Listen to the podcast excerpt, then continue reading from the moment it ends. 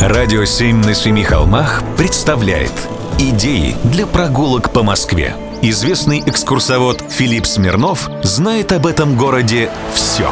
Прогулки со Смирновым. Здравствуйте. Я люблю узнавать интересные факты. Например, есть киргизский эпос. Он самый объемный эпос в мире. Даже включен в Книгу рекордов. В нем, в классической версии, 937 тысяч строк. Представляете? Кто-то же это еще и посчитал. Эпос этот называется по имени главного героя – Манас. И герою этому поставлен в Москве памятник. Нет, я не шучу. В Москве, в парке Дружбы, на станции метро Речной вокзал поставлен памятник великому киргизу.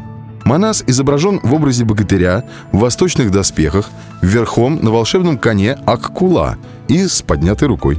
Надпись на постаменте гласит: «Манас великодушный, герой киргизского эпоса». Бронзовая композиция имеет высоту более 4 метров. Пересказать эпос «Манас» за оставшуюся минуту я, конечно, не смогу. Однако, поверьте, чтение увлекательное. Ученые утверждают, что время в этом эпосе не мифологическое, а историческое. То есть, что эпос этот не выдумка, не легенда, а просто пересказанная история. Есть даже специальные ученые – манасоведы. А Генеральная ассамблея ООН в 1994 году учредила празднование тысячелетия эпоса. Представляете?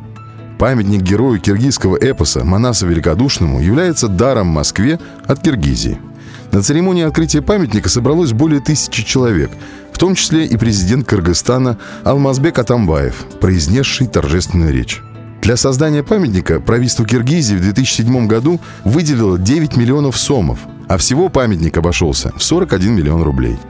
В силу финансовых проблем у киргизской стороны создание памятника затянулось, и он был установлен только 4 года спустя. Часть средств была собрана, кстати, представителями киргизской диаспоры в Москве. Памятник Манасу был спроектирован творческой группой скульпторов под руководством Жоамарта Кадыралиева. Где можно увидеть его? Повторю, в парке Дружбы на Фестивальной улице. Недалеко там еще и Сервантес стоит. Но про него как-нибудь в другой раз.